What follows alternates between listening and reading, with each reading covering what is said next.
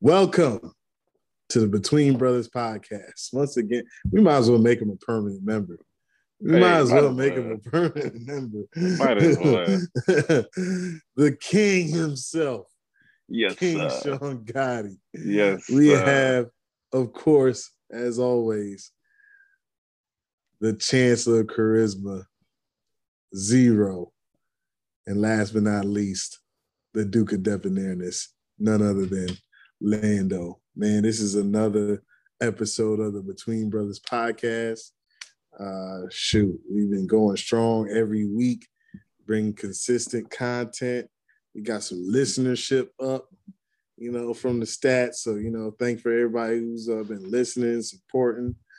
Man, so, you know, as always, man, King Sean, how was your week? Or since you last been on? It was a good week, man. Really nothing too spectacular happened this week. Last weekend, Mother's Day weekend, me and a girl, we was all Friday. Well, we took pretty much the whole weekend. We was around the Carolinas, man. Friday, okay. Saturday, we went to Charlotte to this white water rafting center up there. Went bungee jumping, wait. He went white water rafting. It's a white water rafting center. I ain't go white water rafting. Wait, see, that's the point. That's the point. He's black, but he went bungee jumping. You know what D.L. Hughley said? That's too much like lynching for us. Yeah. Who just let somebody tie a rope on him and push him off a bridge? See, that was more white than white water rafting. See. I'm gonna tell you the crazy part about it. What's that? When I got up there, it took me no time to jump, bro. Because I thought I was gonna pause when I looked down to jump. It didn't take me. Like when I tell you, as soon as I got up there, I jumped. I told my girl, because me and my girl got up there at the same time. We had to climb up and then jump off. So then when we climbed up, I grabbed her hand, she grabbed mine. I said, "Let's jump." And I jumped first. She jumped like a half a second after I did because I felt the pull a little bit. I was like, oh. Yo, she could have killed you. Yeah. Hey, but other than, we went kayaking. Other than that, I think after that, we went to Raleigh. We went to Raleigh to go to a Mike Epps hosted a comedy show with DC Young Fly. Who else was there? Carlos Miller. You had Country Wayne. You had Lavelle Crawford. Like it was a dope little concert. We did that in Raleigh on Sunday, and then on Monday, because I was off Monday too. We went to Greensboro, took her shopping and everything, and after that, just had a nice little weekend for. We just been chilling this weekend too for. That's pretty much all that's going on over here. That's what's up, man. That's what's up. That sounds like a really good week outside. Yes, sir. Jumping off a damn bridge. I don't know what's wrong with this dude, man. But you know, Zero. Wasn't too expensive either, man. Oh, for real? That's what's up. $59 a piece, bro. Oh, dang. $59 a piece, yep. Oh, shoot, damn. I'm definitely not spending $59 to jump off a bridge. Hey, but it's a center. Like I said, you can do mad shit. You can go bike riding. You can go zip lining. Okay. I'm riding bikes. Yeah, okay, but you can go white water rafting. I'm regular rafting. I'm too fat to zip line, but if I would zip line, though, I would do that. Bro, I'm telling you, bro, that shit is amazing, dog. Oh man, amazing. That's awesome. That's awesome. Okay, that's something I need to consider. We plan on moving to North Carolina in the next 2 or 3 years. So that would be nice. That would be nice. But Zero, how was your week? All right, so I had put in my 2 weeks, so of course this past week was my last week. When I tell you my coworkers were literally counting down the days that I was going to leave. Well, they was happy for you to be gone. Like literally, like I had a coworker look at me. He was like, I went to go on my lunch break. He said, "Hey man, you got 4 hours and 1 minute before you're gone from here." I was like, "Dog, you really counting down that much? Like, come on, you gotta do something better." But that's a weirdo.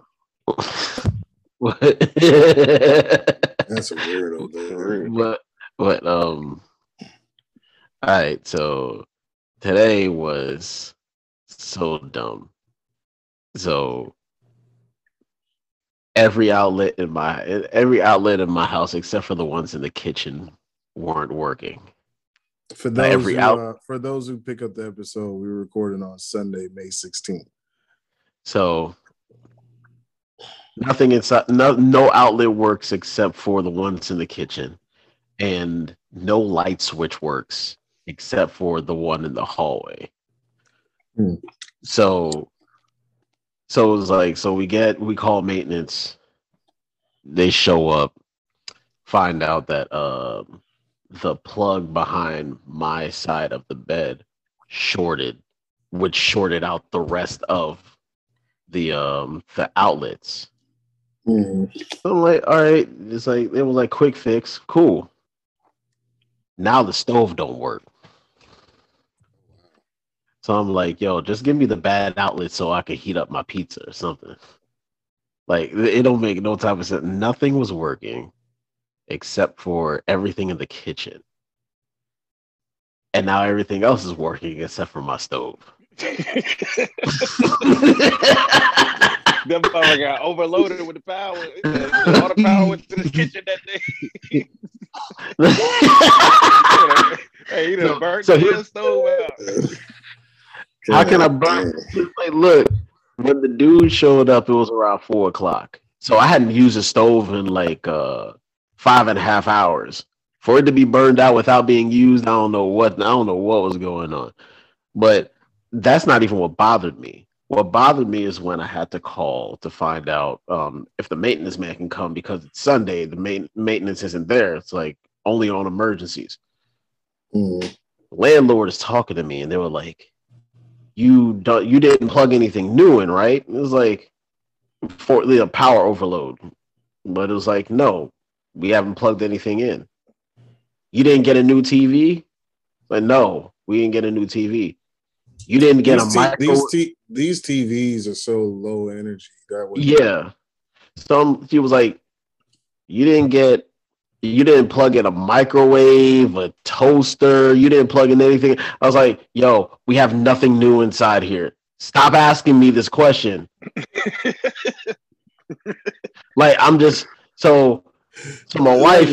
Why are they going to go down a list of things? A list of appliances.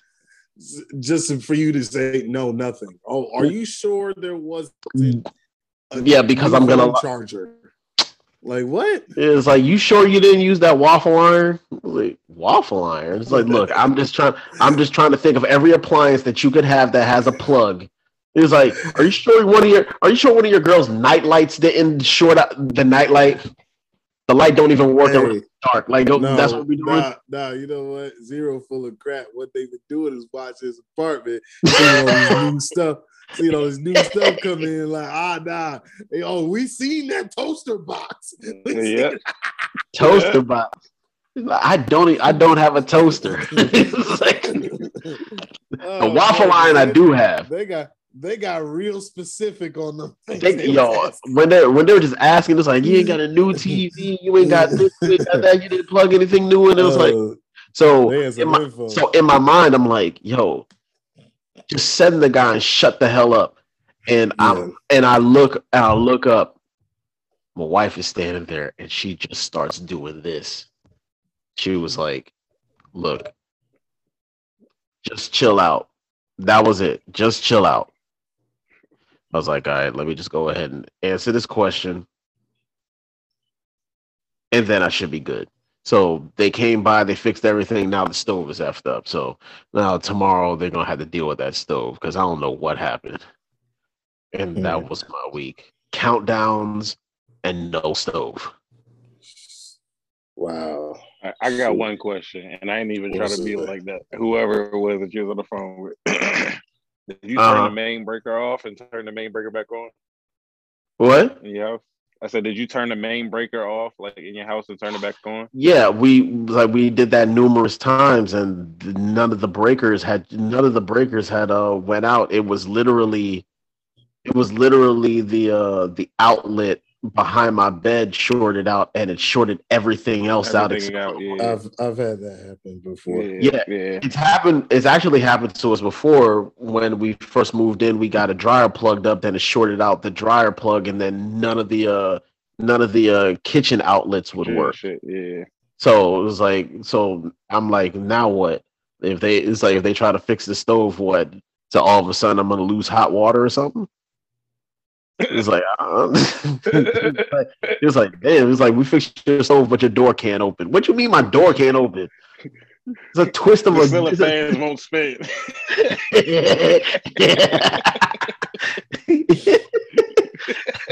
He was like, damn, I gotta go to work. I can't climb out the window, dog. I ain't got no grappling hooks out this motherfucker. I'm not Batman. I'm not Daredevil. Shit, speaking of that, Daredevil's a trash movie. They fixed the stove, but the car won't start. I was saying, like, damn, it's like my battery died in the car. It was like, what you mean? It was like, yo, you heating up that pizza? Yeah, but my key don't fit in the car no more. What? Did somebody recut my key? All right, I'm done. How was your week, Lando? First of all, I want to say something that I wholeheartedly believe in the state of Virginia that I've lived in for over half my life. Chick-fil-A can go to hell.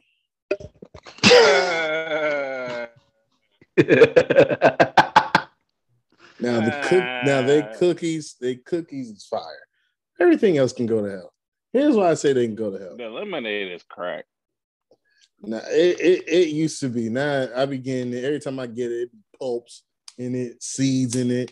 It's like, yo, what's going on here? So, dude, they got the zest. Do they got the skin in it too, Nick? Yeah, pretty much. Here's why I say that though, man. But lemon zest.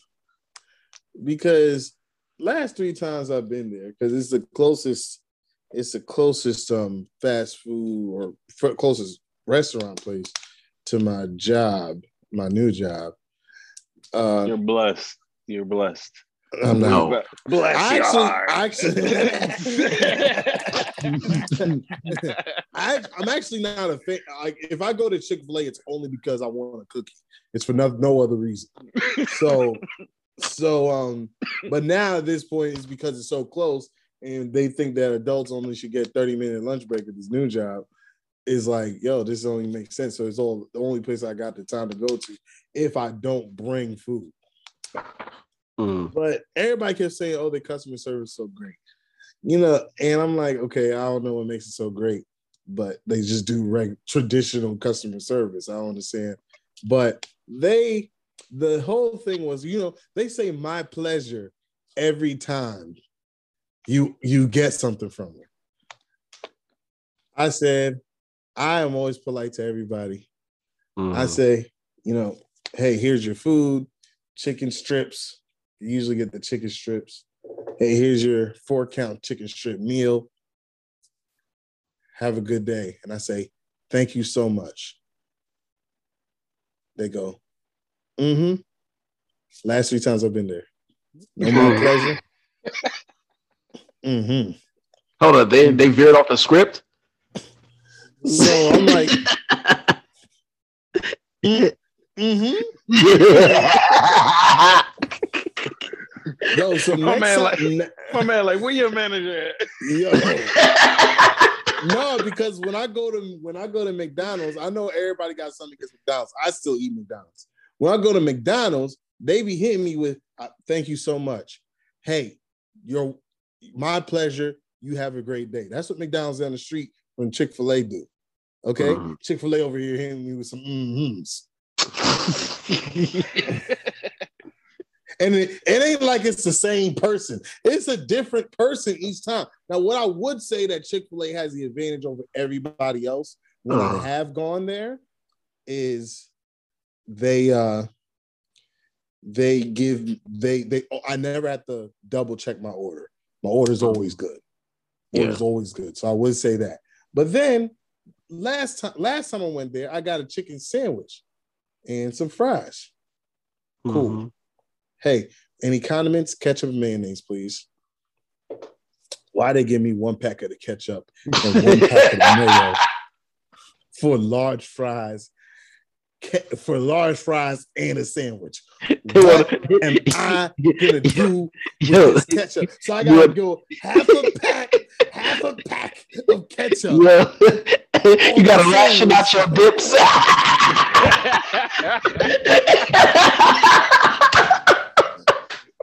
He can't double it. He can only do it. What? Look, you know the waffle fries. You get some waffle fries on this big.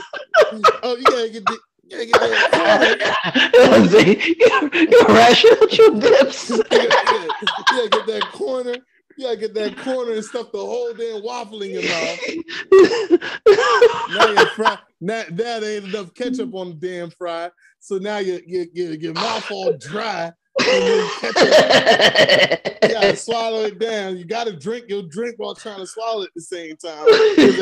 Dry fry. F Chick-fil-A, man. Oh, for life.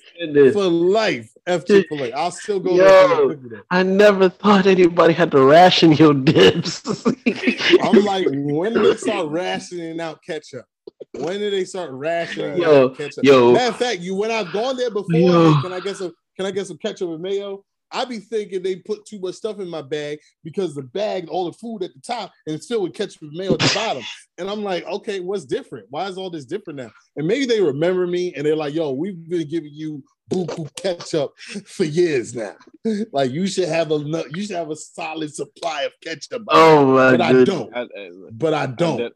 I dead ass cussed out some lady at McDonald's for that same thing one time. Like I went from the drive-through to the inside, bro. I said, "Look, do y'all get paid?" I said, "Do these sauces come out of y'all? They must." She said, "No." I said, "Do y'all like have a certain amount of sauces that y'all have for each nugget or each meal or something?" She said, "No." I said, "So why are y'all stingy with the sauces?" I said, "I asked for extra sauce at the fucking drive-through." And I still only got one. Like I don't understand. Like hey, it's an everyday thing. Look for the 20-piece. Like, God dang. You know what I'm saying? It's like I got a 20-piece. Don't be stingy.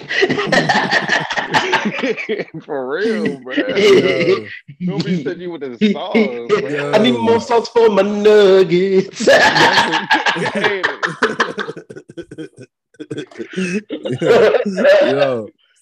Yo. Got that creamy ranch, yeah. I was on fire for that, bro. Oh my goodness! Oh yeah, is it really? There's a sauce shortage. All right, you know what? I just got some news. Oh, that there's a sauce. Like this sauce shortage at Chick-fil-A. Apparently it's all over the news. There's a chicken shortage too.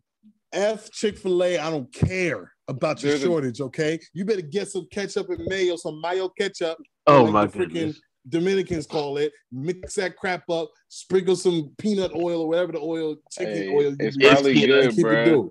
It's probably good because last week it was a chicken shortage, bro. So it's probably good on the ranch. Yo, we got a chicken shortage. We got a gas shortage. Now we got sauce shortage. Yo, you know what I'm saying? Then the gas shortage was nonsense. I'm gonna leave the house like, why is there no gas? Speaking of gas shortage, you seen the videos of niggas small putting gas inside of food line bags? Wait, hold on. Before you go, inside of hampers. Before you go, I'm not done with my week. I'm not done with my week. Okay, I'm not done with my week. Okay. So that's what pissed me off this week. Okay, that's what pissed me off. But there was a good thing that happened this week. So I am happy to announce that Astro Media LLC is live.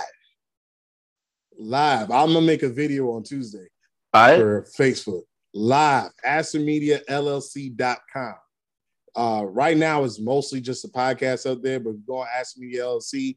It will automatically have whatever the most recent. It has all the podcast episodes, and the most recent podcast episode will be up there. And somebody, I don't know what he's waiting on, but our YouTube channel is still empty. I don't know what he's waiting on, but our editor, I don't know what he's waiting on. I'm trying to find out if he's trying to run a podcast or not. But that's the good news. We have the business starting to accumulate and gain some traction. We've been gaining some listenership, and now we have an official website. I am planning on releasing a Black History coloring book by September and my first comic book by October. So that'll be on the website as well. So, stay tuned for that. So that's how my week went. I just want to announce that as well. But anyways, back to the gas shortage. Why? Like I got up, I get a phone call, yo, you need to go get some gas. I'm like, okay. And I was like, yeah, because I only got 12 miles on my thing. And so I'm like, okay, yeah, I'll go. Because usually I don't let it get that low, but I got off and went straight home. And I was like, I'll get it in the morning. But I was off that day, last Tuesday. And I'm like, yo, this is why. Go to Wawa down the street. Wawa don't got no gas, or the Wawa line. The line's so long, the street is blocked. Uh-huh. So I go to Dodge's. Across the street. Everybody like, no gas. I'm like, huh? Go to 7-Eleven. They make a U-turn, go to 7-Eleven. They taking the prices down because there's no gas. Uh-huh. Then another spot had gouged their gas prices.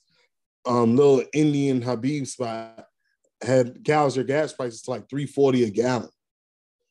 And I'm like, oh yeah, they tripping. Then I went to another Wawa and got gas for me and got gas for the Duchess. But they had a long line too. And I asked the lady when I'm putting my stuff, I'm like, yo, what's going on? It was like, oh, there's a gas shortage. I'm like, oh, really? That's crazy. I was like, when they go, it was like, yeah, you can have no gas for months. I pulled up online. It said, hey, gas could be out for, another month. And then the next day, everybody got gas. Like all the places had gas. It was a money grab, bro. I'm like, why Americans get in such a frenzy about everything? I'm like, this is social media rumor. You don't even know if it's real, bro. Like, yo, this is what that's like that's the typical bread, eggs, and milk. That's what that shit is called. That's what that is. The bread, eggs, and milk mentality, bro. I hate that shit, man. Yo, it's a money grab, bro. Yo, let me tell you, it's a fucking money grab. Like, how it's you like, go from not having no gas to then the next day, most gas stations had gas again. I'm like, exactly. This is mind blowing. I said, so where are all these gas trucks at? Because I'm out here 10 to 12 hours a day. I ain't seen a gas truck at all. No gas trucks, but everybody miraculously got refilled. Exactly. Yo, all right. So it's funny that you even said something about gas. So I was told about it on that Monday. It was like they said, oh, there was the thing happened. So a coworker was saying, go ahead and get your gas now. I was like, I'll get my gas when I get paid. So next day, can't get gas because I lost my wallet. Find my wallet, my mother-in-law brings it. I get some money and I go to the gas station. I go to 7-Eleven down the street from me. They, I don't know what they were trying to do, but they put some cones where you enter in. It was like, yo, them cones are wide enough for any vehicle to get through. So folks are just pulling up. And parking by the pumps, walking in for the lady that's sitting at the counter for you to waiting for you to get your stuff to ask for gas to let you know that there isn't any. It's like couldn't put a sign up. Didn't put a sign up. You know what they do when they have when they run out of gas or a pump's not working? They put the caution paper over it. Or most of the gas station there put grocery bags over the pump. Yeah, it's like anything to put over the pump. You could have did that, but you were too lazy to do it. So you let folks park, get themselves together, prepared to get gas for you to be standing at the thing watching me walk in to say, "Oh, we don't have any gas." Yo, I could have hit you with a little. I went to go get a drink. I almost pelted my freaking whatever that drink was. It was a big one too, like 32 ounces. She's about to have a 32 ounce knot on her freaking forehead for telling me this after I it's like you could have. So you know what? Never mind. So I leave. I look across the street. There's a Wawa across the street, packed. So I'm like, all right, I'm gonna head down to the Exxon. Go to the Exxon. It's closed, but I should have realized that because it was a it was also a like inspection station, so they had the signs up saying that they wouldn't have any more gas until tomorrow. So I cool, go to the Wawa down the street, find a pump. Yeah, I'm like at pump one. I go inside, I get my gas. Lady says that people were fighting over gas. It's like that's just the mentality. One thing happens, like somebody says one thing, all of a sudden everybody starts to panic. You know, it's the toilet paper thing again. So I go to pump my gas, and there's a Mexican on the other side. He pulled up after me, so I know he didn't go inside. He goes to pump his gas. He was like, "Hold up, did this thing just run out of gas?" And I walk over and I look. That dude pumped 77 cents inside of his thing. yo, I swear. I think he meant to hit credit instead of debit, but he still wouldn't have the dollar to hold him over until he looked. He was like, "Didn't run out of gas." So I had gotten like $30 in gas. I'm so ignorant. Like, I'm so ignorant. I walk over and saw his stuff. And then I literally leaned back like this and saw mine was still pumping. I was like, nope, looks like the pump is fine. Yo, that's embarrassing. Yo, I got mine. I was like, he thought that 77 cent left on his car was going to hold him over. Well, I don't know how the thing gets distributed. I know it could share the same thing, but it might be different lines for different. Yeah, I think that's how it goes. But yeah, the gas thing was wild. The toilet paper thing made less sense because I'm like, okay, a deadly virus that causes respiratory issues, and you think toilet paper is gonna save your life? Like that was much stranger. I'm saying it's like I hope you fit in to eat all that Charmin that you bought. Yeah. then people, I didn't know that gasoline like deteriorated or something after a little bit. So when people was like, "Oh yeah, the gas is gonna be no good after a few days just sitting." It was like, "Oh, okay, that's wild." Because folks got like 45-gallon jugs that they're filling up. I'm like, how y'all got all this money to fill up 6 of them? And then how are you gonna use all? What, you gonna sell it yourself? People were just complaining about gas when Biden got in office. Now that it was too expensive. Yeah. Now look at y'all. All of a sudden y'all spending a Dogecoin to get your gas now. I'm saying they went on Robinhood. They went on Robinhood and sold their coins. That's too funny. He's like, yo, it's like, how you getting all that gas? That's that Doge coin right there. That's that Doge.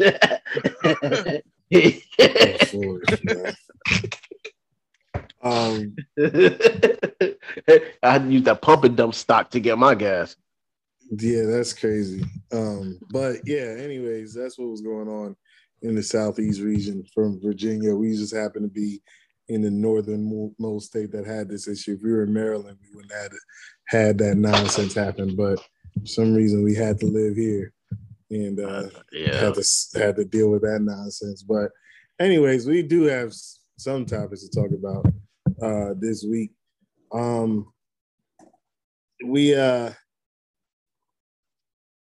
First of all, I've been hearing a lot about J. Cole album. I I haven't really been a fan of J. Cole, so I haven't. No. But not saying that, not, you know, for me, it's not saying that he's not a good rapper. It's just like, you know, it's just he just ain't it for me. And I'm not saying like it gotta be shoot him up gangster stuff, because I do listen to conscious rappers and he got bars. But I'm just like, it's not really my speed for him, but he's an excellent rapper. But I'm not somebody who's gonna spend money to buy his album. Somebody gotta send that to me Bluetooth style or something. Oh my goodness. But you want that album? Share that shit. Ooh, but I heard that it's been good and he had a lot of basketball references.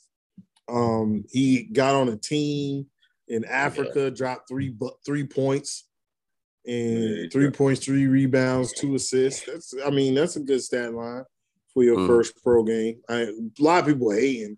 I'm just like, nah, he played college ball 15 years ago. Like, you know what I'm saying? He's 34 years old. Yeah, he ain't supposed to just come out and I mean, if he playing rec ball or something, he might come out and get buckets. But yeah, remember, these people are still professionals. They get paid to play basketball. And they ain't no guys that just play basketball and stay in shape or something like that, you know? So yeah, the people hating the same people that need help to get out of bed. They need to shut up. But King Sean is a J. Cole fan, so shoot, you let me know how the album was. Like, was it as fire as they say? Was it as fire as they say? Is it are you speaking by you really don't, but I'm just saying, just have to be sure. Is it bias because you're a fan? Is it, you know, is it like, yo, like this is actually one of his best works from comparing to... I'm biasly speaking, this is probably his second best album. Second best. Okay, what was his best? Forest Hills. 24, yes, sir. 2014 Forest Hills Drive. To me, that's a top 5 album all time. Okay. All time to me. Okay. But yeah, to me, this is his second best album.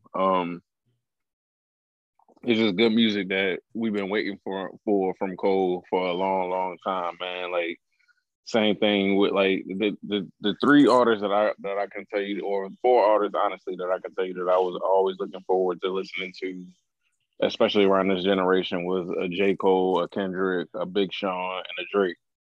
And lately, you ain't heard nothing from Kendrick since then. Like, I'm talking about nothing at all. Like, not a mixtape, not a feature, not a nothing. Big Sean, ever since he been with Jhené Aiko, is just like, where you been at, bro? Like, and then Drake with this Certified Lover Boy, like, it's just like, I don't know. But Jake always been my favorite of the generation. And then he dropped that, not Drake, but J. Cole. J. Cole always been my favorite of the generation, and then he dropped that Revenge of the I can't remember what it's called, but he got a crew, Dreamville. That album that they dropped, that sure was so fire. But then this one right here, like I said, it's he's staying with the times, he's staying ahead of the times. His bars and his delivery, like I'm like J. Cole is it for me, man. To me, it's like the second coming of Jay, and I'm not even really a Jay fan. I'm starting to become a Jay fan.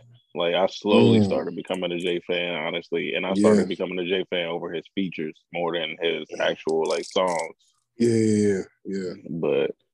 But yeah, I think he the Jay-Z of this generation. Oh snap! You know, as far as lyrically. Yeah, you saying that about Jay, that you liked him because it's more so for his features.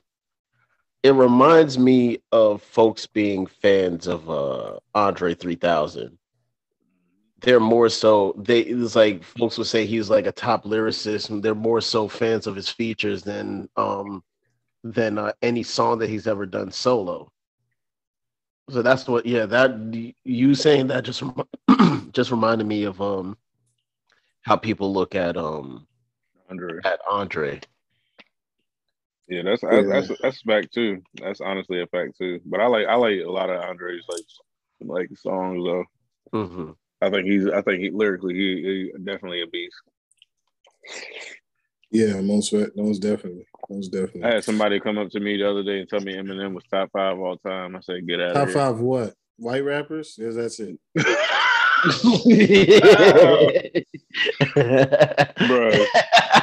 Bro.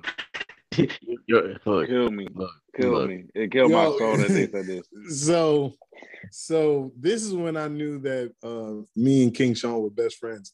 Because I posted a post, it might have been like 2 years ago.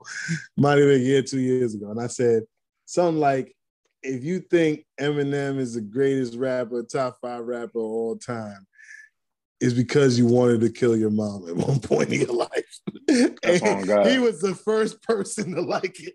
And I said, oh, we're best friends. Like,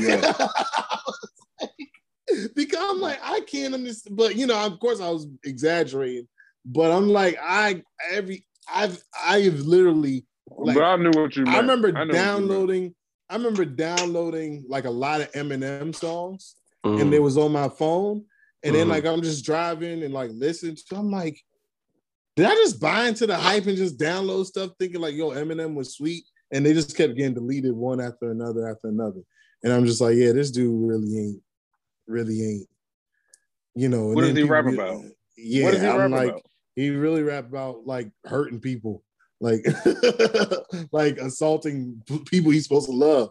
Like this is some real white boy. And everybody keep on saying, "Oh, well, nobody want to see him in a battle rap." I say, name one person that he's beat in a battle rap. I'm waiting. I remember posting about that, saying that he was. I'm waiting. He was a Rocky Marciano of battle rap. Like he ain't beat nobody that anybody really like. Everybody, yeah, because who's the most lyrical person he's battled against? MGK. Actually, I'm thinking. I think Canibus is, but Canibus was at a point where he just completely fell off. Canibus. So nobody. You can't even count. Everybody forgot about Canibus. Long before that battle, you know what I'm saying? Like, what's it called? He, so he's dissed. So the rappers that he's dissed MGK. Folks were saying that he beat MGK so bad that he switched genres, and mostly white women after that. That's it. Like, MGK, like, and mostly white women after that. So he dissed Christina Aguilera, Britney Spears. I was like, okay, you dissed Moby. He dissed a techno guy. He dissed a dude named Everlast from dissed a dude named Everlast. Nick Cannon. I forgot about Nick Cannon. He dissed Nick Cannon. Nick Cannon is lyrical as hell. You heard Jingle Now? Oh, Wildin' Out. Wildin' Out, where he got one line. And he's still getting raped on that show. So. I'm saying, like, let me. Who else did he battle? I mean, what's it called? He did have beef with Royce, but he never said anything to him. And he dissed. Yeah, what was it? Royce dissed him, but he never. His involvement in that beef with D12, was just him not saying anything. And then because he probably knew that he was going to go up against a real rapper. And he wanted everybody to live off the nostalgia of his 8 Mile. I'm like, yo, y'all over here gas up off the 8 Mile. And like, then you have him dissing. I know he dissed Joe Budden, but Joe Budden doesn't rap anymore. So you diss the guy who doesn't even rap anymore. It's like because he critiqued. Because he critiqued your album, and that's a great segue into what the hell is wrong with Joe Budden. A lot of things, bruh. I got a whole list of things, bruh. You know, like that guy. He's such an intelligent person. You would think that he could. He could figure it out, but for some reason he can't work with people for an extended period of time. You know, like it's unbelievable. You know, it's kind of funny because you know, like I be thinking about myself sometimes, and I'm like, I am very direct. And sometimes I could be brutal with people, but people still like me. I can't explain it, but people still like me. Joe Budden just wears on people. I'm trying to figure out what am I doing right that Joe Budden ain't doing, because I feel like I should wear on people to where they don't want to mess with me no more. But for some reason, Joe Budden can't figure it out. How do you fire people on air? And I think this is the second time he's done this. Oh wait, hold on. This has happened before. I don't follow Joe Budden like that. Yeah, it was another female. He was doing something else, and she explained. I think she explained on air why Joe Budden fired her, and I think he had I think he was on the Ebro radio show, because the person he fired went on over there, and he had to explain as to why he fired her when he was on that show. So yeah, he really don't. I mean, because I was talking to Hassan earlier about it, about the Joe Budden thing, and like right after I got off the phone with you, Lando, I was talking to him about the Joe Budden thing. I was like, with the whole Def Jam situation, it was like everywhere he's gone. It's like the Def Jam situation. He had an issue with Jay, because Jay was, even though Jay was the president, he's still rapping, and it's like he went at Jay for whatever reason, and the record label, because he didn't like how they were putting his music out. It's understandable, but then you work with Now you're with Slaughterhouse, and they're ready. What happened with that?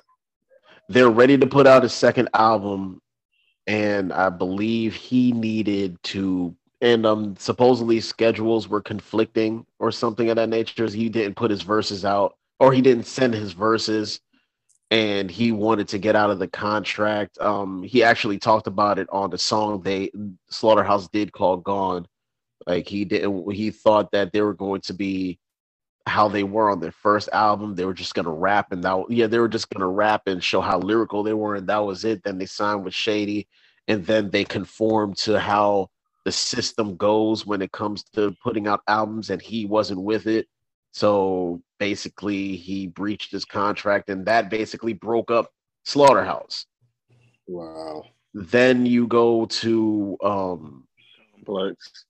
Yeah, then you go to Complex, and it's like there's video of him snapping on folks at Complex. They're snapping on journalists because they had a different point of view than Joe Budden did. It's like, Jesus Christ. And then I don't know what happened with that show, but all of a sudden he left and they replaced him. And now it's like you firing your so-called best friends. So on air. Before he fired his so-called best friends on air, it was an episode where I guess like before it was a couple of episodes where like you could start seeing like a bunch of tension on the podcast or hearing it if you heard it, but you could definitely see it if you listen to it. I mean, if you watch it, and so Joe had told Rory, the white guy, to take a break. Like he said, I guess he supposedly told him to take, like he texted him after the podcast and told him to take a break. Like, don't worry about the podcast today. So Rory texted him back like a question mark, and he was like, and he just sent the exclamation points, like the emoji exclamation points. Mm-hmm. So he said he called Miles like, yo, what the fuck is up with this? Like he sent him a screenshot of it, and he was like, I don't know what the fuck is up, but like that's like, to me, that's like disrespectful. So he said he called Joe, see what was up, and he told him like, don't worry about it, or whatever. So Rory said, I mean, Maul said, since Rory, he told Rory don't come in, he said, I was like, fuck it, I'm not going to come in, because that's disrespectful how all three of us build a podcast, build a brand, and you going to tell that man not to worry about coming in today, like you're the boss or something.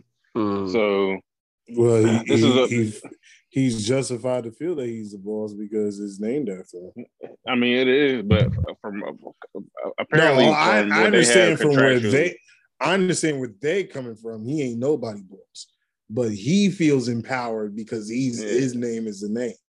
You know what I'm saying? It's just like if we call this the the Lando podcast. Like, I'm controlling all this. You know what I'm saying? That's why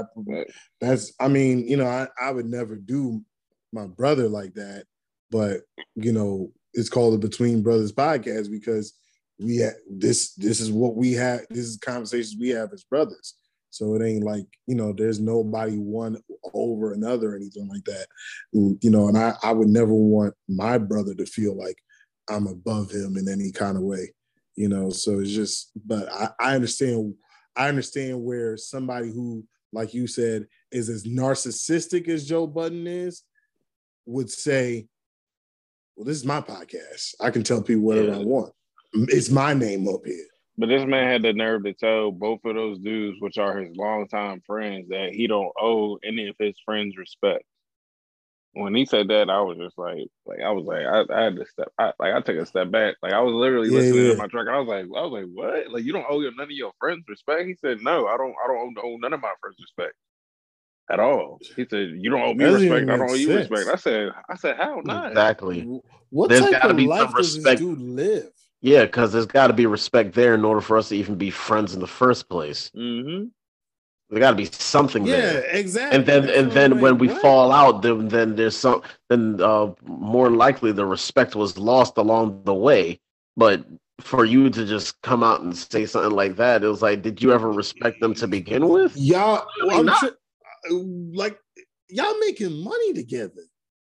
What are we talking about? Exactly. I mean, they used to live with each other. Wow, that dude. There's something mentally wrong with this dude, yo. Shoot, like, there's something wrong with him. Shoot, even in his other relationships, it's like, I think the last person that he was with, that were he had his son.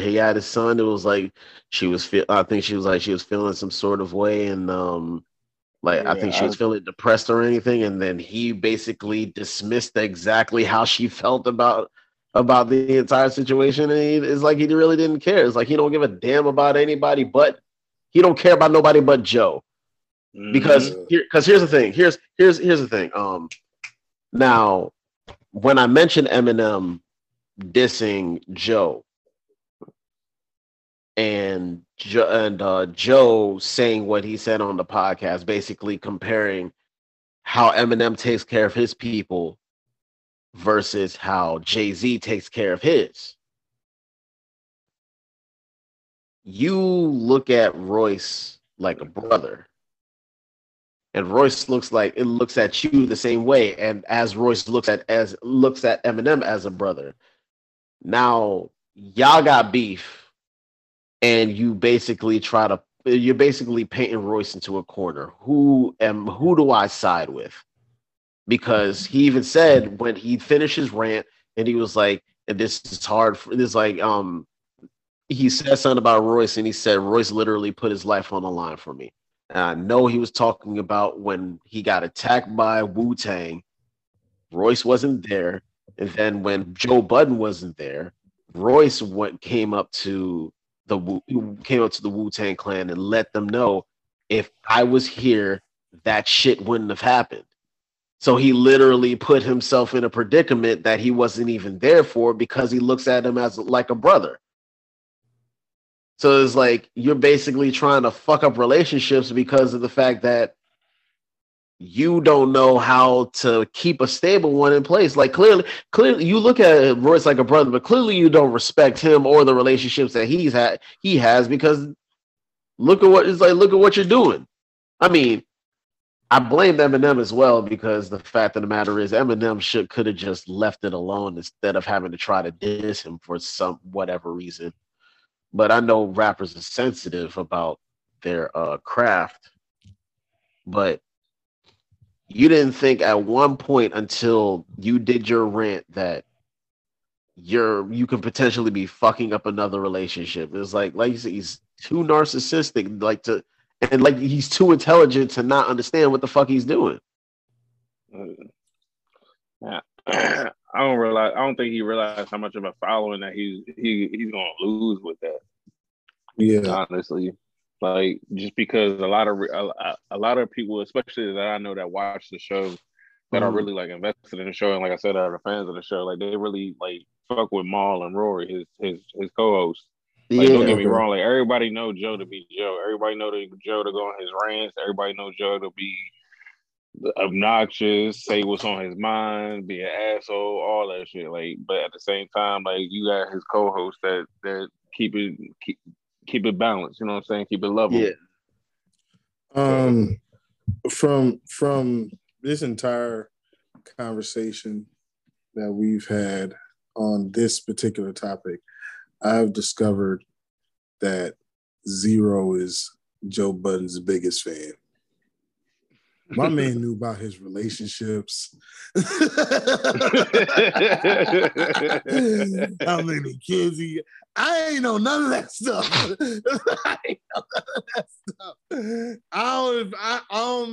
I'm mad that you didn't tell me that you like Joe Budden so much, Zero. I'm very upset with that. I'm very upset. I did not know he was your favorite rapper. You already know he's not, so don't play with me. And podcasting. Pump it up. He was on it since then, huh? You got it on your laptop right now. That song. Why would anybody download that song? That's just a waste of data. You also hey King Sean. This is also a dude who bought the I-20 album. I-20 and OB Trice. What is he talking? Why are he trying to act like he ain't bought no bad? No, I really haven't bought any Joe Budden stuff. No, I'm not good. I'm not ashamed of buying the. No, I'm not ashamed of buying the Obi Trice album. The I-21. Now, just because you win a crew of losers don't mean you good. Like, that's what I learned. That's exactly what I learned. Just because you were the crew of ludicrous don't mean you good. Matter of fact, I'm about to post that. I'm about to post, yo, he Zero bought I-20 and Shauna's album. Shauna? She put an album out? I don't know, but if anybody had it, you did.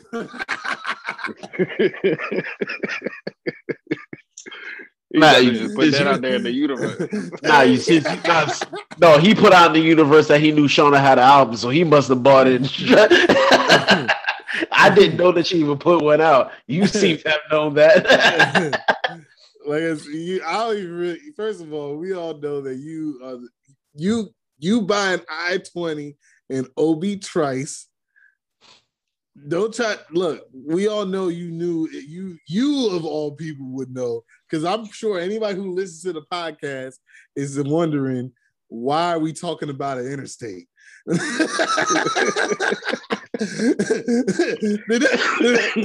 the interstates but our albums? What is it? Car noise?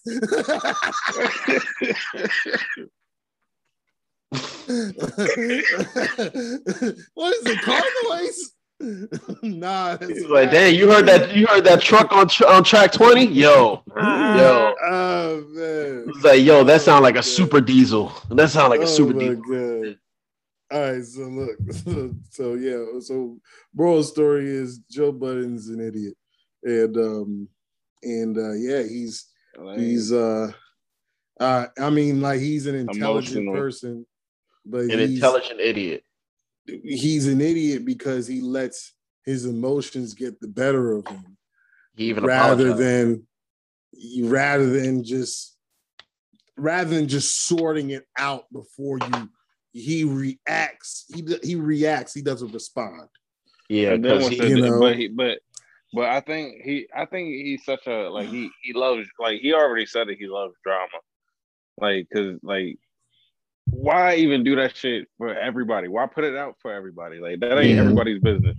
Mm-hmm. Like, that's where it becomes some clown shit for me, and that's where it becomes the ultimate disrespect. And if I was Maul and Rory, I wouldn't even fuck with him no more. Straight up. My question is, would he really lose a following? Because people still watch Derek Jackson videos. Yeah, he still puts out videos. I thought he did. He does. I haven't seen his videos in a long time before the whole scandal thing came out. Is what it is basically he still has a big following apparently. Yeah, they're going to always have their following, but their following will never grow. The only way their following will ever grow is if they recreate themselves as far as doing something else, like wrestling, or adding on to their repertoire already. Like, say he already doing a relationship shit, and say he start doing like something else, some extravagant, some more fuck shit. Yeah, it's basically and selling that. Yeah, pretty much you probably got another following, but other than that, I don't think it'll actually grow. He might lose some and replace the ones he lost, but he ain't never gonna. Shoot, he at his peak right now. That nigga about to repackage himself like a wrestler. He better do something. He about to put a luchador mask on and call himself something else. Hey, he better battle that boy Kevin Samuels out here. I don't know if y'all heard about that man. Wait, I ain't hearing that. I heard that he's something about child support or something. Wait, child who? Samuels? Kevin Samuels that he got back child support. He ain't trying to pay for his daughter to go to school or something like that. What? I ain't never heard nothing about that. My Duchess told me about it the other day. Yo, I know they were hilarious to me though. I know they were talking about. Bruh, he be speaking some real shit though. He do. But here's the thing though. So is Derek Jackson. Yeah. So let's segue to something else.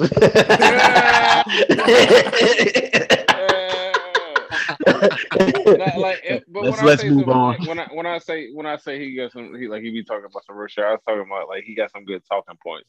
I'm not saying that I fully agree with everything that he says. Yeah. Like say for instance,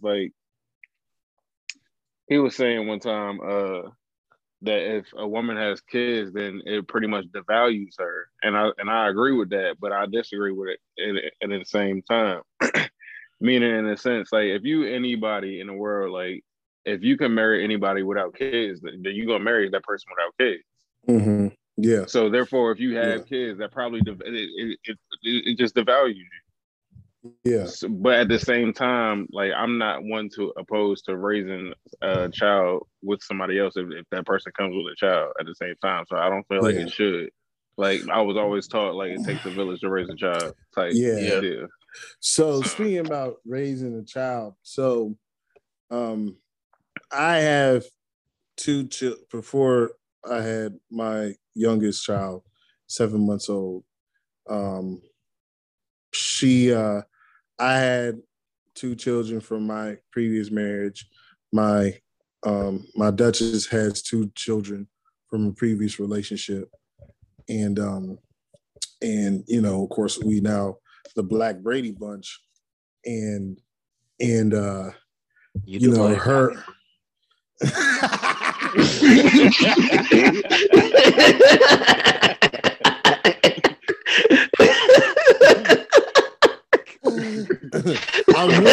I'm winning like Tom Brady out here. Let y'all do all the work and collect the and gotta throw like Wayne Brady.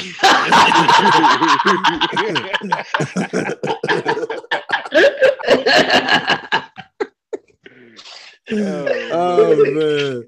So, but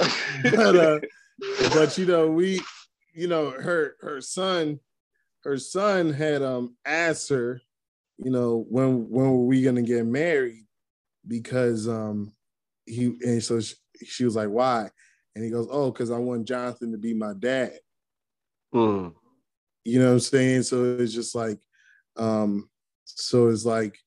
when I hear that, I'm like, personally, when I really don't like kids, and it sounds funny from somebody who got 32 kids all together, but I actually don't like kids. I don't like being around kids for real that aren't my own, but I will tolerate, you know, my nieces, my nephews. But at the end of the day, like if it's just somebody's random kids or whatever, I don't want your kids around me. You know what I'm saying? Like there was today, I was at my new job, and this kid, he might have been like, he was about my son's height, and he kept tapping me, asking me questions. Bro, you too old for that. Wait, hey, sir, yo, sir me one more time, and I'm a son you. And that means I'm gonna take my belt off and tear you behind the park. Because if you touch you one more time, I'm gonna take it as a threat. You're taking it as a threat from to ask you a question. He's like, because he kept tapping me. He's like, sir, is this a twin? Yeah, that's what he was doing. Oh, sir, my goodness. Sir, he's asking me dumb questions. Bro, you too old for that, my dude. You were too old. I was like, hey, man, how old are you? He was like, I'm 13. Oh, hell no. I'm about to sleeper hold you, dog. I'm about to full Nelson slam you. Like, you pissing me off. You're too old for that. So, as in the walls of Jericho. Yeah. A cripple across space. And I'm just like, and I'm like, you know, but I say that because it's like, yo, you know, when you, you know, when as far as it being devaluing, yeah, when I was thinking about it as a single person, I was single for 4 years. I wanted to be with somebody with no children, but then I thought about it, I'm like, well, why should I expect someone to accept my children if I'm not willing to accept someone else's children? I end up getting with somebody with children, and now I've added so much value to her and her children. Her daughter is telling me, I love you. Matter of fact, I got my loves you before my kids told her that they love her, because I'm everybody's favorite. And then she listens to the podcast. She's asleep right now, but I want her to hear that. And then and you know, her son is saying those types of things. It's like, yo, I've added so much value to somebody's life that it's like, yo, like I shouldn't, that mentality of, oh, this woman is devalued, or you feel like she's lost value because she has children, I wholeheartedly disagree with. And even if it does devalue her as a woman, according to him, that doesn't mean that me as a man can't add value to her and her children's life. 100%. So, but that's my piece on that. But I guess kind of to finish off the podcast, man, the Hall of Fame was last night. Yeah. For the 2020? Okay, cuz I know it's 2021. For the 2020 class, of course Kobe was put in. Rest in peace to the Black Mamba. Mm-hmm. I will admit I wasn't a Kobe fan as a player. I was a T-Mac guy. Everybody who grew up watching basketball back then, it was between T-Mac and Kobe, who was the best shooting guard in the league. Sir. So I was a T-Mac guy. I literally had every jersey for Tracy McGrady. I wasn't a Kobe guy, but I'm not going to act like Kobe isn't one of the greatest players ever played this game. But Tim Duncan, Kevin Garnett, were two other big names that was in there. I'm trying to think of who else was in there. If y'all can help me out.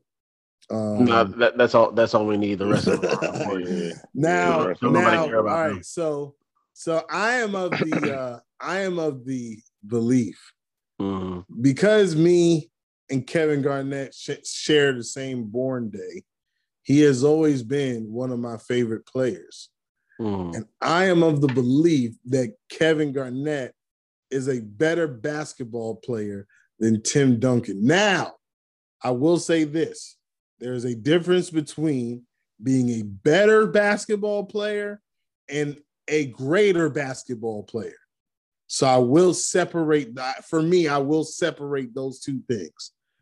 You know, like, if I don't agree, but people, I can understand somebody making even though I disagree, making the argument that even if LeBron isn't a greater basketball player due to the accolades than Michael Jordan, because of all the things he does on the court, as far as his versatility, why he may be a better basketball player.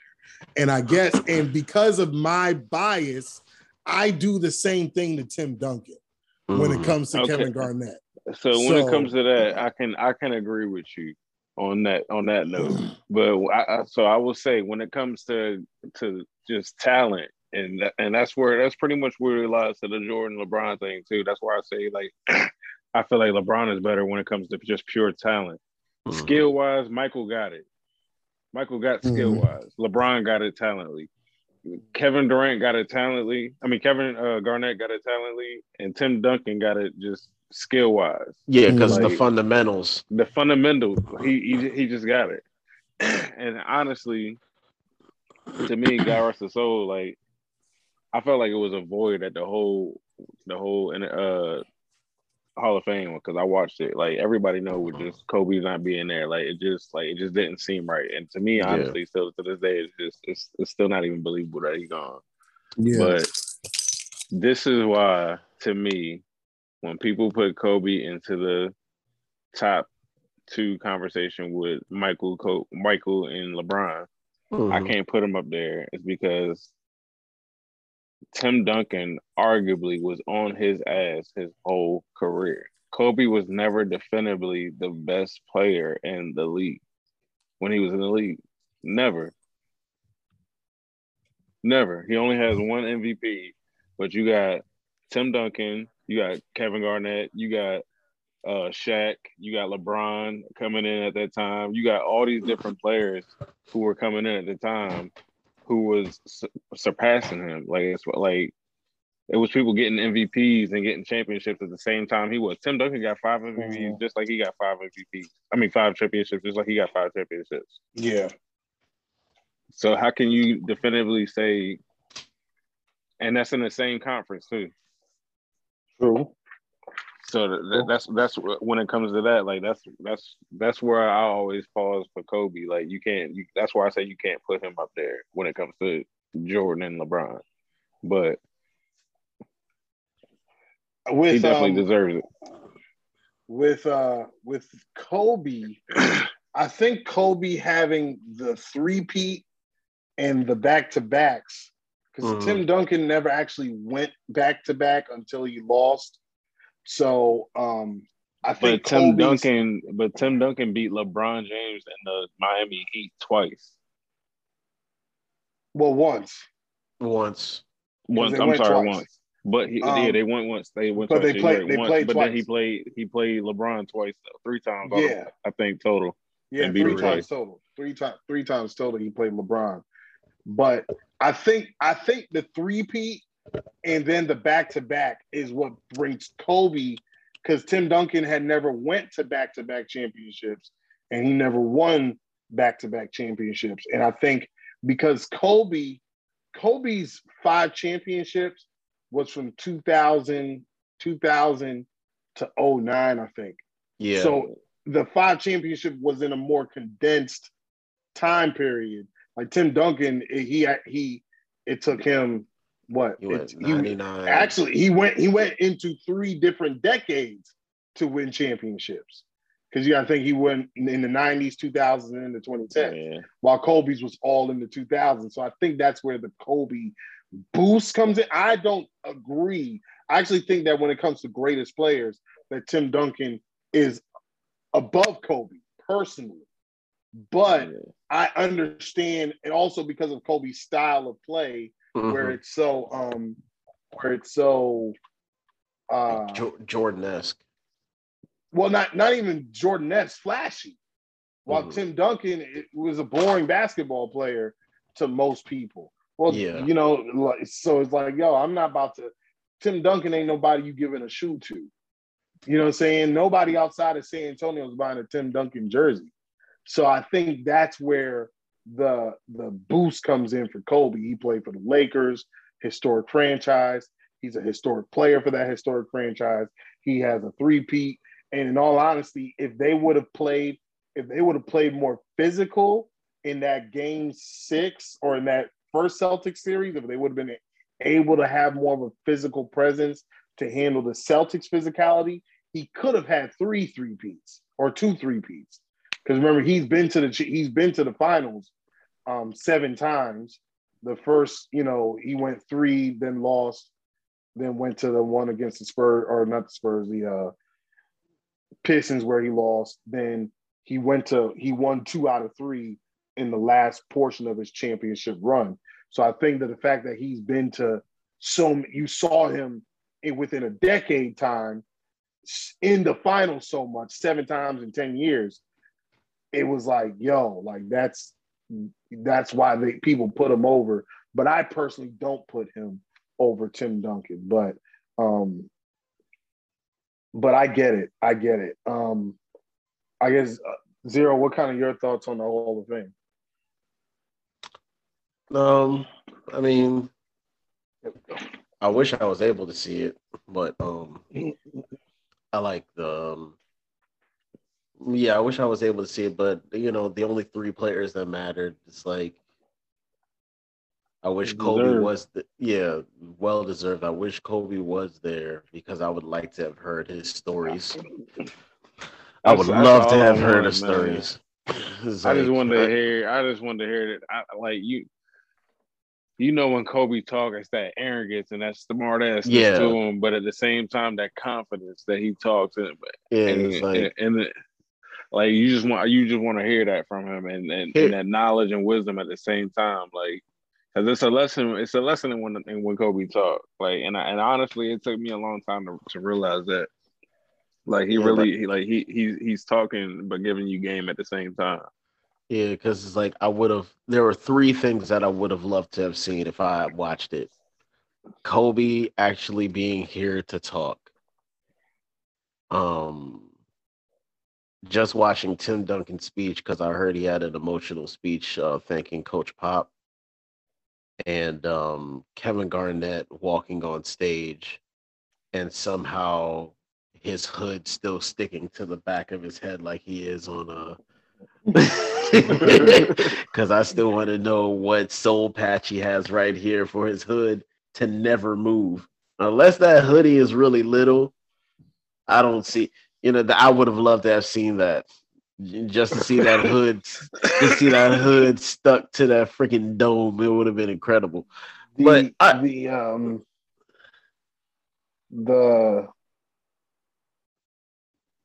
great thing about Garnett and Duncan is that we did get to see them play against each other and have big, great contests against each other. And the fact that they both can get into the Hall of Fame as the clear 2 best power forwards of their generation. Yeah. I do not put Dirk in that conversation. But like I said, it could be just because I'm biased. I think it's... as far as the best players, I would say it was KG 1, Tim Duncan 2, and then a far third is Dirk. But that's to me, so Rasheed Wallace. My bad. Dirk is 4th then. So I just can't. All those other guys were great offensive and defensive players. Yeah, you're not about to convince me that because you were 7 foot shooting threes that you're a better player. They're a better or greater player than those other players who are excellent defensive players, excellent offensive players, and actually rebounded the basketball. Mm-hmm. Unlike, you shot threes. You're the first guy to really shoot threes as a 7-footer. So what? It didn't matter, but because you couldn't guard a graveyard. So it's just like, and as a 7, now he did hit my qualifier. I asked my centers or power forwards to get 2 rebounds a quarter. I think he averaged 9 for his career. So he gets that pass, but he was never really a double-double guy. Yeah. Like those other 3 were. 7.5 rebounds. Oh, yeah. No, I'm talking. Yeah. He's never been a great rebounder. I know. Like I said, he just don't. Dirk never did it for me, but yeah, I think now. But like I said, even in the greatness category, Tim Duncan 1, KG 2, and then like I said, Dirk is a far far, far down the list for me. And I wouldn't even put Dirk as the top 5 power forward all time. You know, he's not even. Yeah. Maybe not even top 10. Like, if I really thought about it, he might barely make the top 10 because you got guys like Elvin Hayes and Charles Barkley. I would take Karl Malone over him. Would you take Kevin McHale, or did he play a? Yeah, no, I would take Kevin McHale over Dirk. Dennis Rodman. No, I wouldn't take Dennis Rodman over Dirk. Though he was an excellent defensive player, he's pretty much the opposite of Dirk. Excellent defense that do nothing on offense. I wouldn't take Dennis Rodman. I would go with the offense. and if I had to choose, I'm picking the offensive guy over the dude who literally NBA Jam. They had his NBA Jam 99. His free throws, he would shoot and just walk away. Like, literally, we wouldn't even watch the ball go through. I was like, yeah, that dude is. There's something wrong with that guy. Chris Webber, I would take over Dirk. Oh, fuck yeah! Which he's going to be in next year's Hall of Fame. Yeah. I would take Chris Bosh over Dirk. Yeah. But narrowly. I think both of them are about the same level. Nah, I can't say that. Chris Bosh was a better defender. Yo, I'll take Zebo. True. Zebo, definitely. Zebo. Yo. Zebo. That's my guy. I love Zach Randolph. That dude could jump over a sheet of paper. Nah. And he was still averaging a double-double. Still getting double-doubles, though.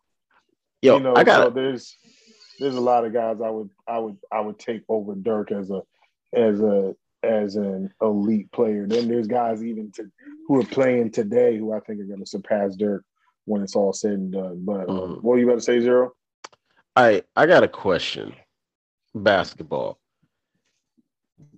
Can a guy be in your top 5 and not be the best player in this decade? In his decade? Top 5 greatest? No, like, can you put a guy? Yeah. So let me explain. So one of my coworkers, he was arguing with me, saying that LeBron was better than Jordan, and he just kept on saying numbers never lie. I was like, okay, you can go ahead and keep doing that, because he's one of those people that he thinks he wins the argument if he yells a lot louder than you do. So he named his top 5. He said LeBron number 1, mm-hmm. Kobe number 2, mm-hmm. Kareem number 3. He's already an idiot. Go ahead. Jordan number 4, and I forgot who he said was number 5. Then wait. So who? What are you making an argument for? I'm trying to find out. No. So then, when I said Kobe is a Jordan copy, he said, "Well, Jordan is a Dr. J copy, and Dr. J was the best player in the 70s." I said, wait, he's not even in your top 5. How is he the best player in the 70s? How you say that he's the best? You say he's the best player in the 70s, but he's not even in your top 5. You have Kareem in your top. It's like saying. Here's why I would have told him that he's the dumbest person and he should never speak about basketball again. Because Kareem was the best player in the 70s. And that's what I said, but he kept saying that that's like saying that Kobe is number 2 on your list, but he's not the greatest Laker of all time. How do you like so on your all-time list, he's the best. He's one of the best. But when it comes to his own franchise, because we've had this talk before. No, I was the greatest Laker all time. I would push back. Kobe is the greatest Laker of all time. But I would push back, because being the greatest player for your franchise is one thing versus the totality of your career, because people will move from team to team. Dr. J is considered the greatest 76er of all time, but Wilt Chamberlain is higher on most people's greatest player of all time list. So and it's because a lot of his success came with the Lakers and the Warriors. So that's why I would push back against that, because being the greatest player of your franchise doesn't necessarily put you, you know, like what's it called? Steve Nash could be considered the greatest player in Suns history, but he ain't better than Charles Barkley. You see what I'm saying? So, but I use the Lakers because of the fact it's using Magic and Kobe because of the fact that they both played for the same franchise. That's why I use them. I completely understand where you're coming from when it comes to like mentioning Dr. J being considered the greatest Sixer, but Wilt is higher on a list because of his success with other teams. But when it's two players that play for the same franchise their entire career, I feel like how do you say one? Like, it's like, how do you say Magic is the best Laker of all time, but how Kobe is the best of all time, but Magic is the best Laker? Like, you can't even be the best on your own franchise. Like, it's like he just wanted to argue just to argue. It was like, no, you just keep on saying numbers. And then what was it?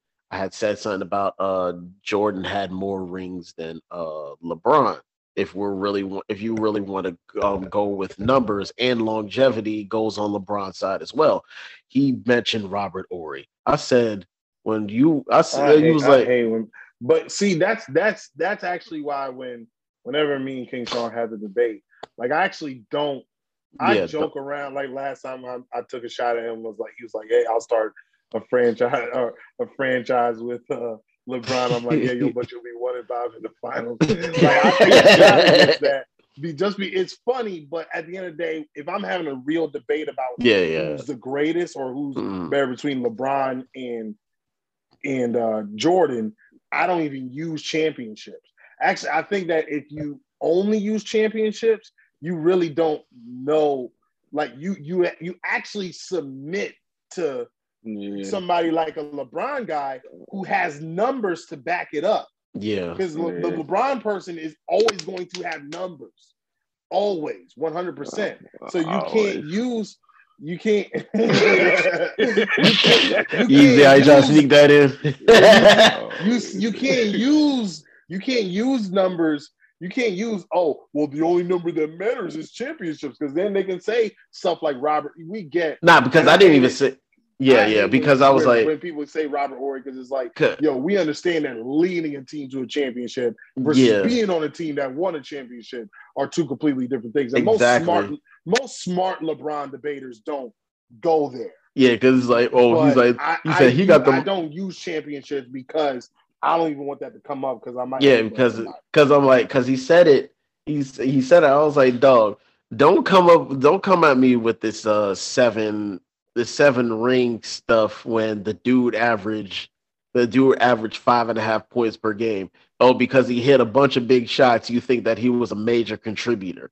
Like, chill out. Well, the dude was like that. Though, he is a major contributor, but you're not in the way that you're not the captain though. The captain gets the credit, and he also has it for several different teams. And it's just like, at the end of the day, it's just like Wes Welker. Or not Wes Welker. People are talking about Julian Edelman. Julian Hall of Fame. So because you did nothing, I shouldn't say nothing, but you did so little in the regular season.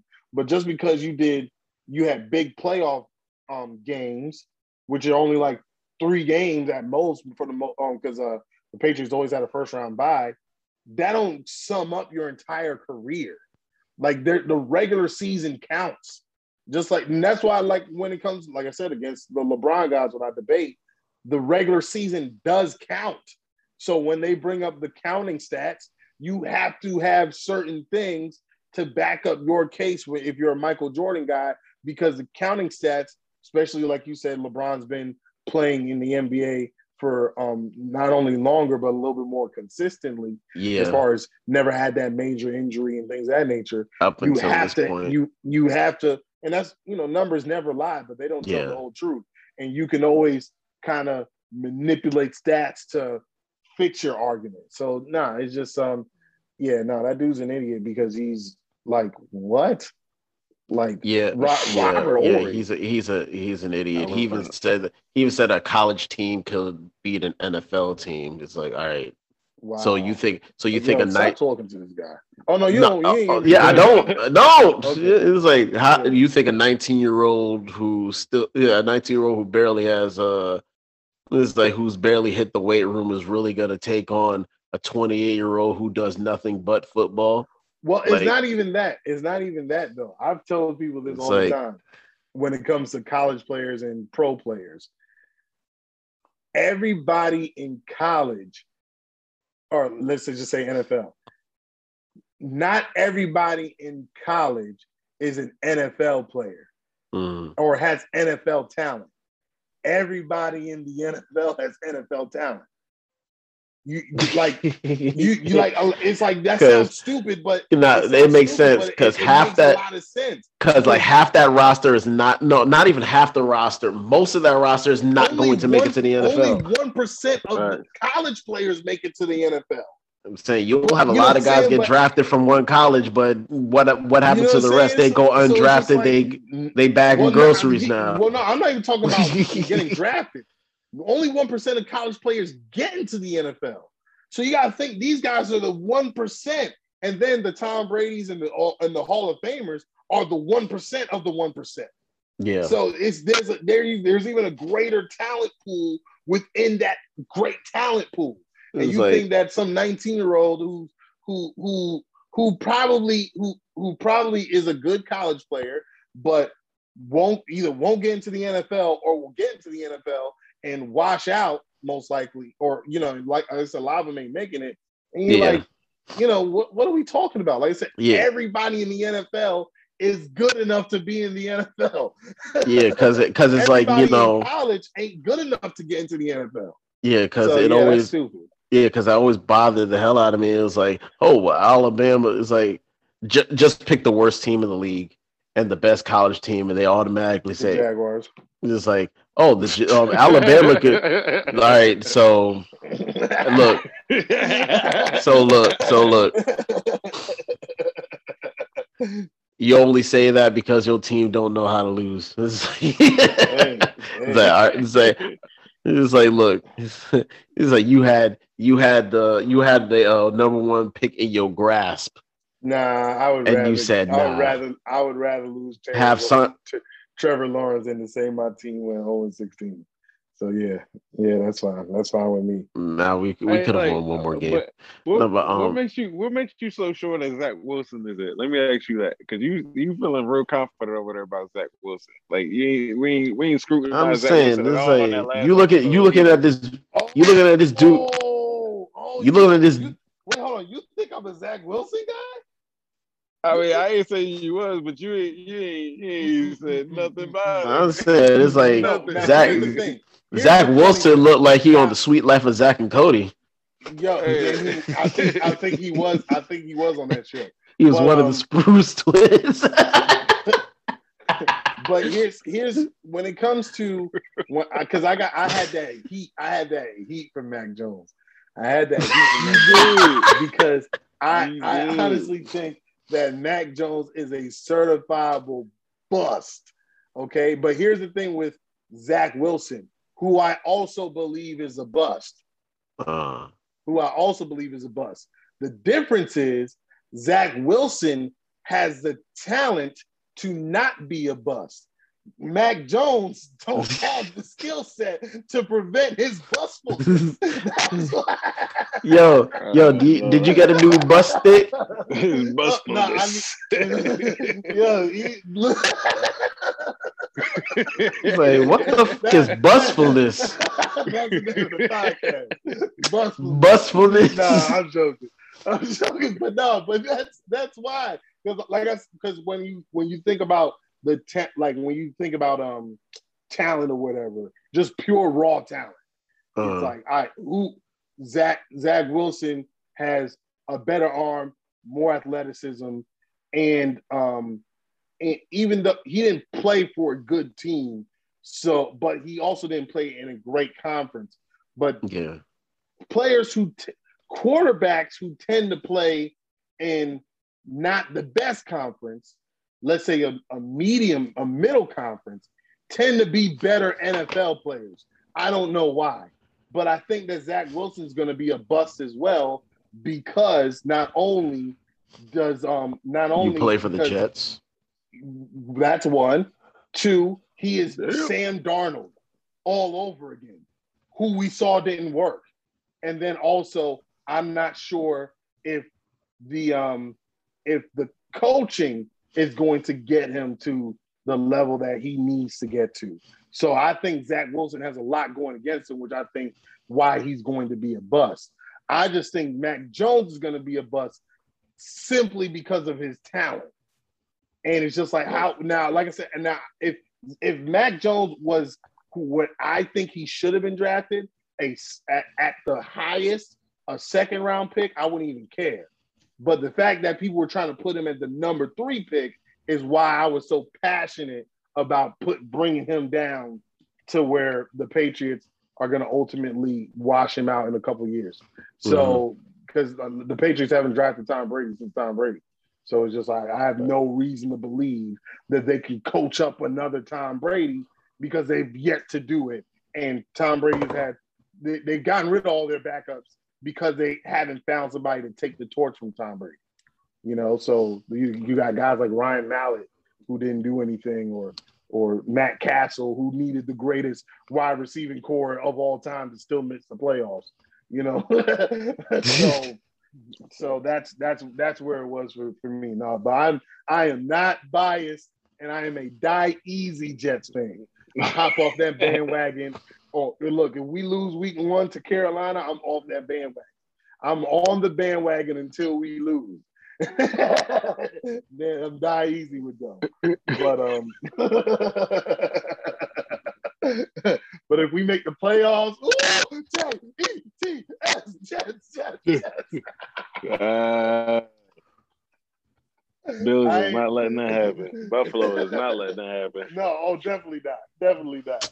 Come on, they got an extra playoff spot, and the Jets can get that. Week one will tell me. No, week one will tell me. No, they're not.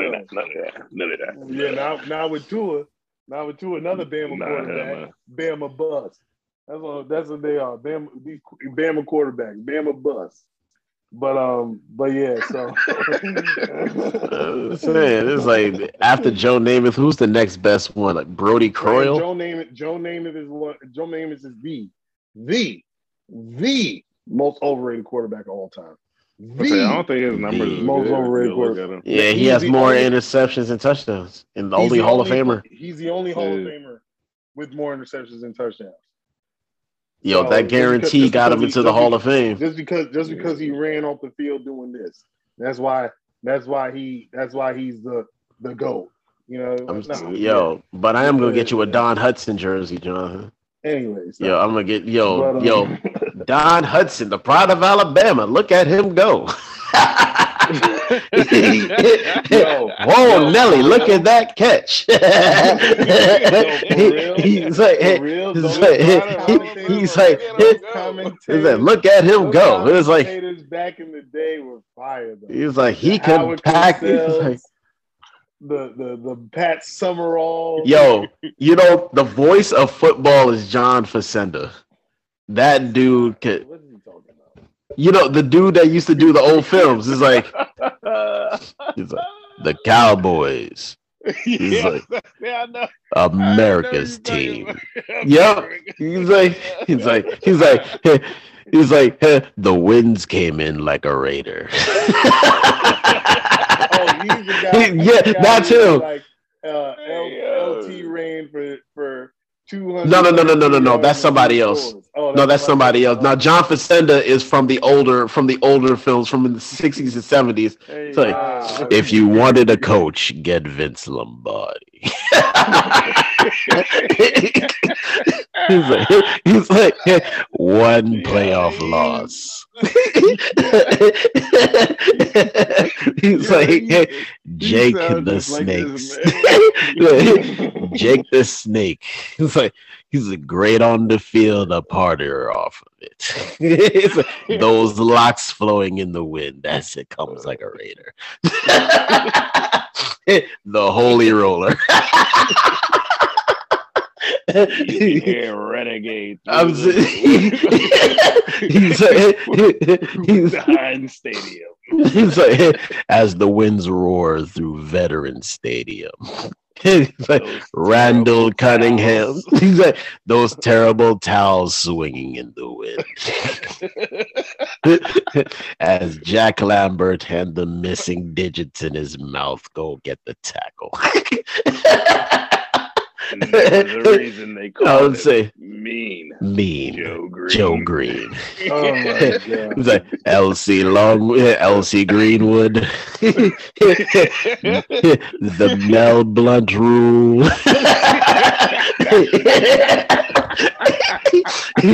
He's like, there was no coach quite like Jerry Glanville. Oh my God. It's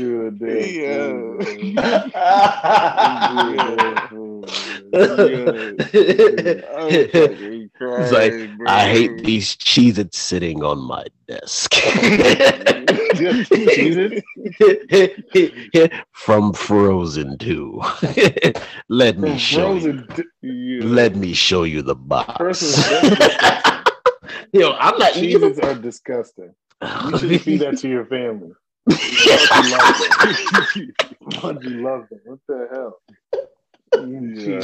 Cheese and see it. Yo, speak. You remember when I got in trouble in camp for beating a kid up? And then the kid was like, so we went to a camp. I think I might have been 8, 9 years old. Yeah, Roy Wilkins. And my uncle was a counselor at the summer camp, right? And so this kid, I forget this kid's name. He was a really light kid and really skinny or whatever.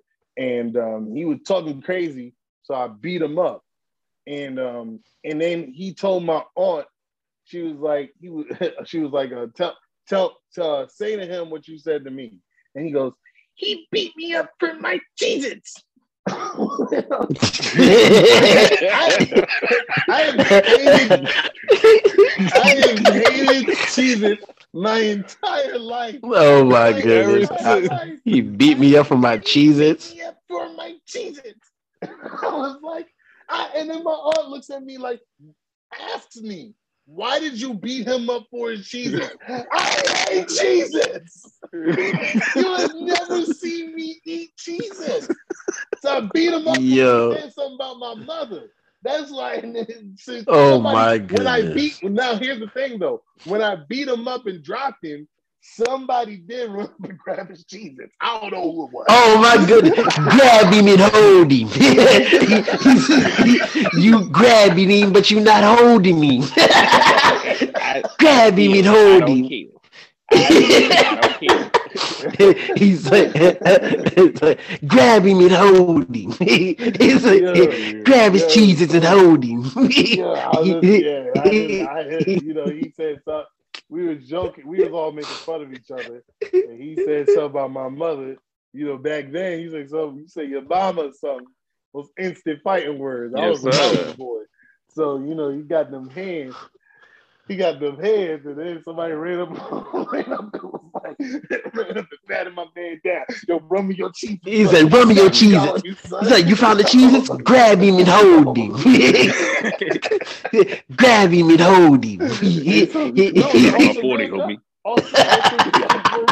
For real. Just like that. Just like Devo, they were twins. Their name was Tyreek and Tyreek. Yep, Tyreek and Tyleek.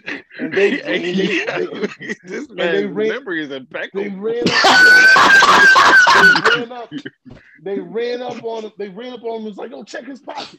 And the Cheez-Its. All the other pockets are Cheez-Its. So they took his Cheez-Its and ran off. And I'm like, I don't know which one it was. It was only one of them. I don't remember because they were twins. I don't know if it was Tyreek or Tyleek. Tyreek and Tyleek were bad as hell.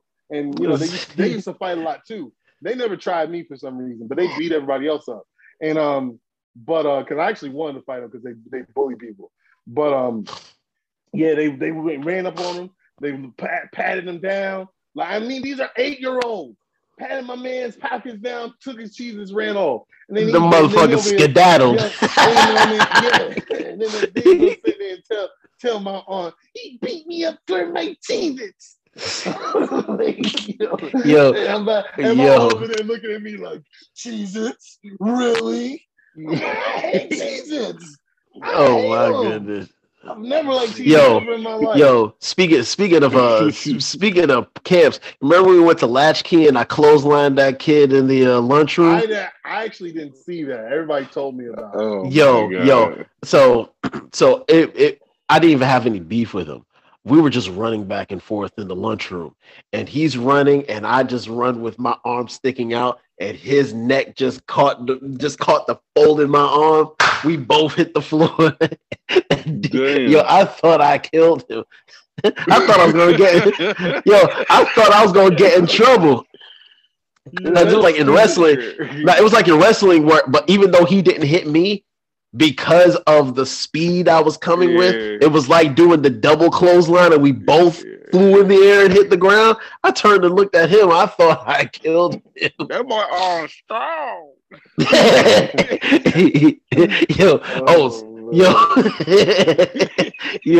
I love Latchkey, man. It was like, we ain't eat no Cheez-Its, but I'm just saying. Hate Cheez-Its with a passion. It's the most disgusting snack. Cracker snack of all time. To me. Oh my goodness! Premium saltines. No. I hate premium saltines. You know them crackers with like the white cheddar crackers with the crackers. The nip chi. The chives. Get the chives and cream. That's the one. Say, you got some chives and cream. You got the chives of cream, grab him and hold him. Grab him and hold him. You grabbing him, but you're not holding him. Where's that Tony from? Baker. Tony Baker. He's like, grab him and hold him. Oh my God. Oh, shit. He said, you grabbed the nipchie, but you ain't holding the nipchie. You grabbing the child, but you're not holding the child. My aunt really looked at me like I beat a kid up for Cheez-Its. This was some fucking Cheez-Its. But it was so funny, man, because like I said, these kids were 8 years old. They're probably dead in jail now. Probably was acting. Oh my God. Damn. But it was crazy because they just ran up on him, patted him down, took his cheese. The only thing he had in his possession was his cheeses. They didn't even care. It was just like he had whatever he got. Whatever he got, we taking it. Yeah. I was like, oh my God, man. And I was like, man, I watched him run off with the cheeses, man. Like, say, I know. I get called in the office, and that kid knew I didn't run up on him and beat him up for his cheeses. He was even trying to get me in trouble. I was like, no, he said something about mommy.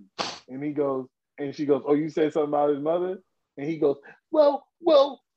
And she was like, all right, you can go. I would have beat him up again. Indra should have said it. It's like, Indra should have said, like, oh, you were talking about his mother? I'm grabbing and holding.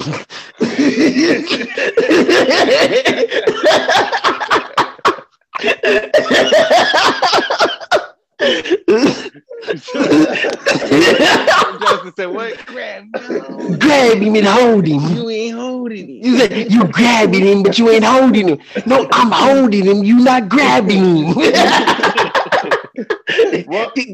One more quick story before I go. There was one time me and my sister talking about it the other day. So there was one time we walk into, was it BJ's we were going to or Food Line? I don't know. Cops is called if we go. I'm walking. No, you was there. So we're all walking to the store. somebody throws something and hits me in the back, a rock or a stick or something. So I'm walking next to my mother. I'm walking next to our mother. So something hits me in the back. I hear the thing click on the floor. In my rock or stick, I don't know exactly what it was. And I stopped. My mother's like, what's wrong? I said, somebody threw something at us. Like my only thought process was somebody threw something at my mother. It hit me, but someone threw something at my mother. So I turn around. There's this kid, might have been like good 6-7 inches taller than me, much bigger than me. I ran up on him, ready to beat the dog crap out of him, right? I said, who threw it? Yo, like, head down, Sals. They was like, him. I mean, like 6 people point all at this kid. So I go to the kid, I'm like, yo, and so I'm about to hit him. My mother goes, if he doesn't say he's sorry, hit him. So I remember now. We went to Food Line. Yes, Food Line. I turned to the kid goes, I said, hey, say you're sorry. He just stared at me with this blank stare. So what I do when my mother tell me to do, I hit him. He dropped. I grabbed him by his shirt collar. Baby, we told you.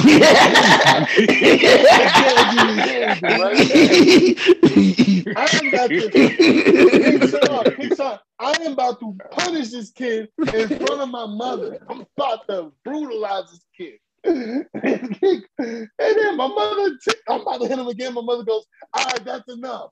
Like, took all the fun out of it. Next thing I know, I come out my door to the apartment building we were living in. There's the old man, the kid, and a cop entering the building. So I go get my mother, and then the whole thing goes down. And then the grandfather or whatever he was doesn't know. He just told his grandfather I just beat him up. Because, I mean, I didn't realize how much damage I did. My man's face was swollen and his lip was split. So, I only hit him one time. So, God knows what would have happened if I would have kept it. If you would have grabbed him and held him. So, you grabbed him. Yeah. I'm not holding him. Elementary school kid got the cops called on me because somebody threw something at my mom. At least in my mind, and I beat him up. But I was just like, I'm still pissed off. God rest his soul. Still pissed off to my mother to this day for not letting me finish the job. Right in front of her, ain't it? Look. Right in front of her. I'm the one. I was defending your honor, mommy. They threw something at you. They threw something at me. What time you can show mama what you working with? I'm saying it's like they threw something at me. Grab him and hold him. Grab him, hold him, and hit him. You grabbing him, you holding him, but you're not hitting him. When me and my sister was talking about it, I was like, yo, I was mad reckless because I was ready to beat up the biggest kid out there for my mother. I didn't care. I had no fear. This kid was probably 50 pounds heavier than me and 6 inches taller. I'm like, no, you about to die. You about to die for that rock and stick, whatever you threw at me, man. That joint was so funny, man, when we were talking about it. They all snitched on my man, yo. I'm like, I never saw that kid again. He lived in the neighborhood, too.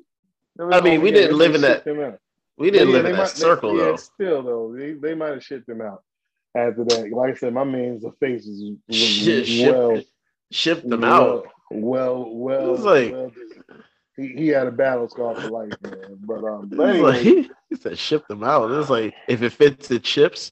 Anyways, man, let's box him and tape him.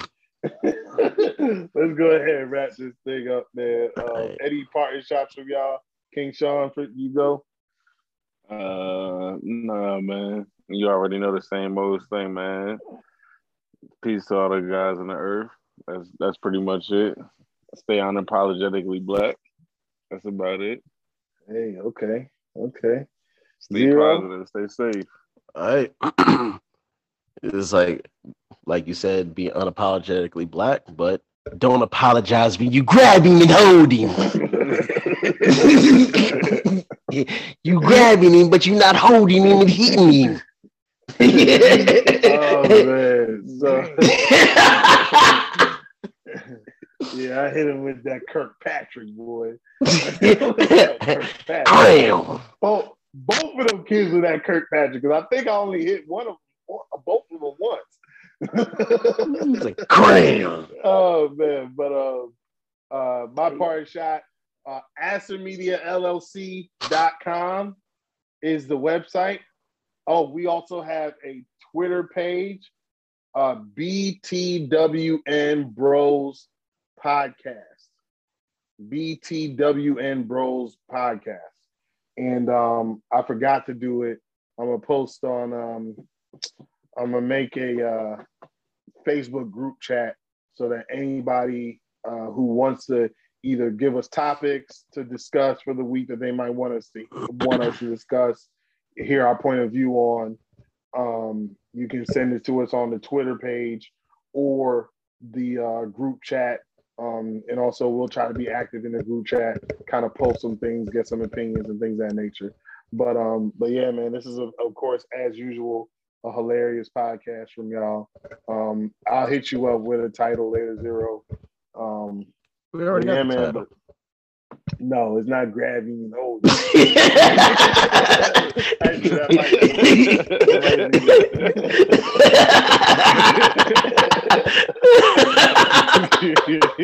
Grab him and hold him.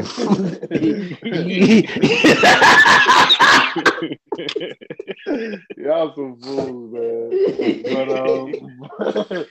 But yeah, man, shoot, man, King Sean is a regular now, man. We gonna have him on as much as possible, man. Yes, sir. But anyways, man, we appreciate everybody who listened in, and we'll see y'all next week.